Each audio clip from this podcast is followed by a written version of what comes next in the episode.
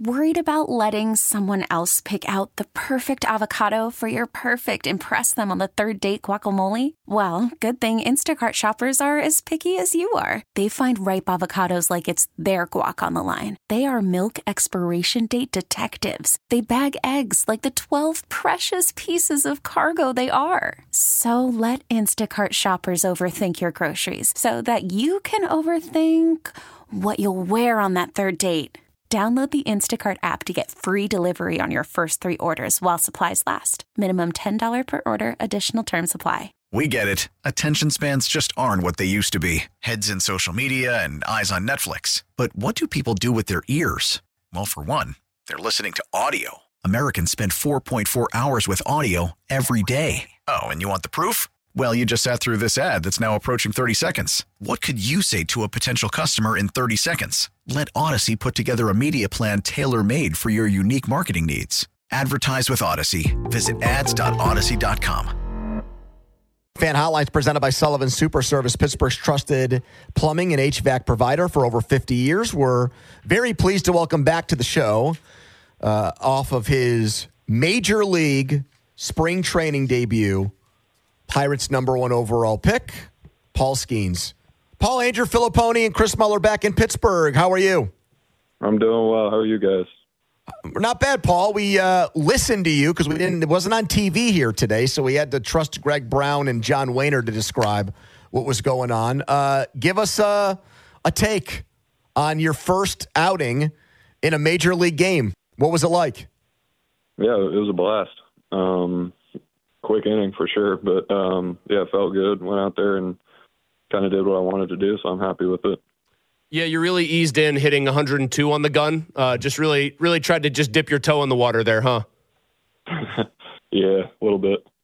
Um, are I, I've never, I don't think I've ever asked anybody this. I mean, obviously you pitched a little bit last year in the minors. Are there any jitters coming in for a spring training game? Because always we hear from guys who are veterans or even even pretty young players. They're usually just working on stuff. Are there actual jitters uh, today there for you before you go out there and get on the mound? Yeah, I think um, I think that's just how it goes with any game. Uh, definitely going out there and, and just working on stuff. But when you see a hitter in the in the in the box that's wearing another uniform, there's always some sort of um, you know nerves or adrenaline or whatever um, that that that at least I feel so. Um, but it, it's a good feeling. I think the moment it goes away, there's there's a problem. Uh, was there anything specifically that you were working on today that you wanted to, you know, this is my checklist. This is what I want to, in however many pitches I get and innings I get, this is what I want to do out there today? Any specific stuff like that? Yeah, I mean, it's tough going out there uh, knowing that you're throwing one inning. So really just wanted to feel good and uh, attack the strike zone. Um, you know, get a hit on guys and, and execute pitches. So I was happy with that. Yeah, what was the thing? So that was the thing you liked the most, you'd say, about the inning, Paul? Yeah, I mean, it's like I said, it's it's tough going out there knowing you're throwing one inning, but uh, you know, tough when you do it in nine pitches or whatever too. That um, you know, there's not a whole lot of room to work. So on the broadcast, they seemed surprised that your first pitch was off speed and he didn't want to start Jackson Holliday also in his first big league spring training game with kind of a here's 102. Give us the backstory on wanted to start him off with a little bit of the soft stuff there, Paul. Yeah, I mean it was just uh, you know something that we identified that uh, you know could be a, a good plan of attack and went out there and you know set the tone with it. So um, yeah, I was I was happy with it and you're thrown to Henry Davis. How often had you guys just worked as a as a battery before this game? You know, just on the side. How familiar, how comfortable were were you uh, with him, Paul? Yeah, super comfortable. Uh, he's caught most of my bullpens and uh, one of one of the two lives. Um, but I'm super comfortable throwing to him. Uh, we've had a lot of conversations about um, attacking hitters and and you know where I want my target and that kind of thing. Um, and it, it was great to throw to him. He, he's a great receiver, great game caller. So um, yeah, all good. Who, all good who of the two of you would win in a contest about just being more serious in all business when it comes to baseball? oh man, I don't know. Probably, I, would have to say him, um, but that's a tough one. Uh, we're talking to Paul Skenes after his uh, major league spring training debut. It was a scoreless inning, one, two, three. Took care of business. Uh, Paul, there was some speculation on the broadcast about what's next for you, if this will be the only major league start you make in the spring. What do you know about what the next step is uh, after this one?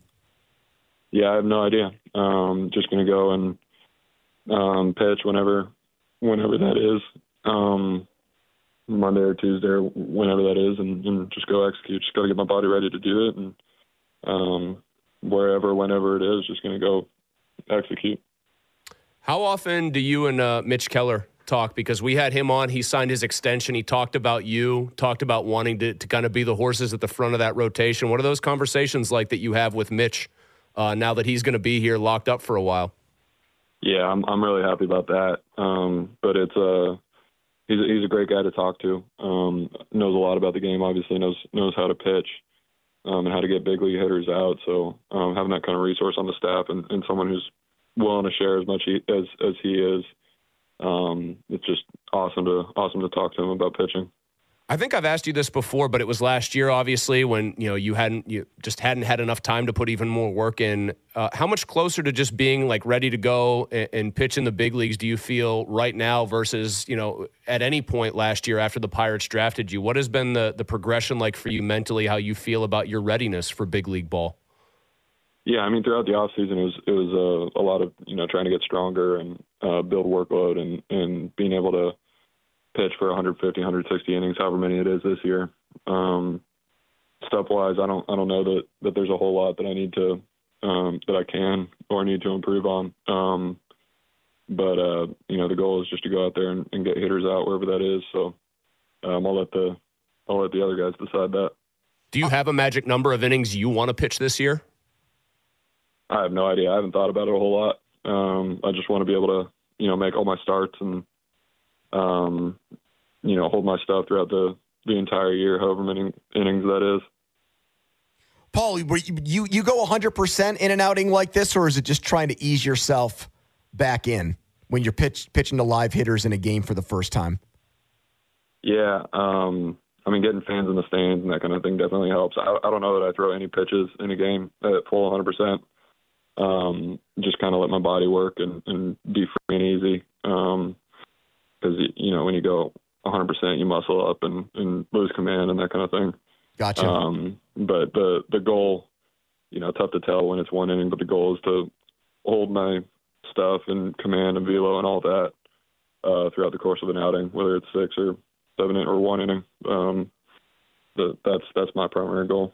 If Paul Skenes muscles up and says "screw control," I'm just out here messing around with the guys, and you go 100 percent on a on a heater on a four seamer, what is Paul Skenes' best guess at what that radar gun's going to read?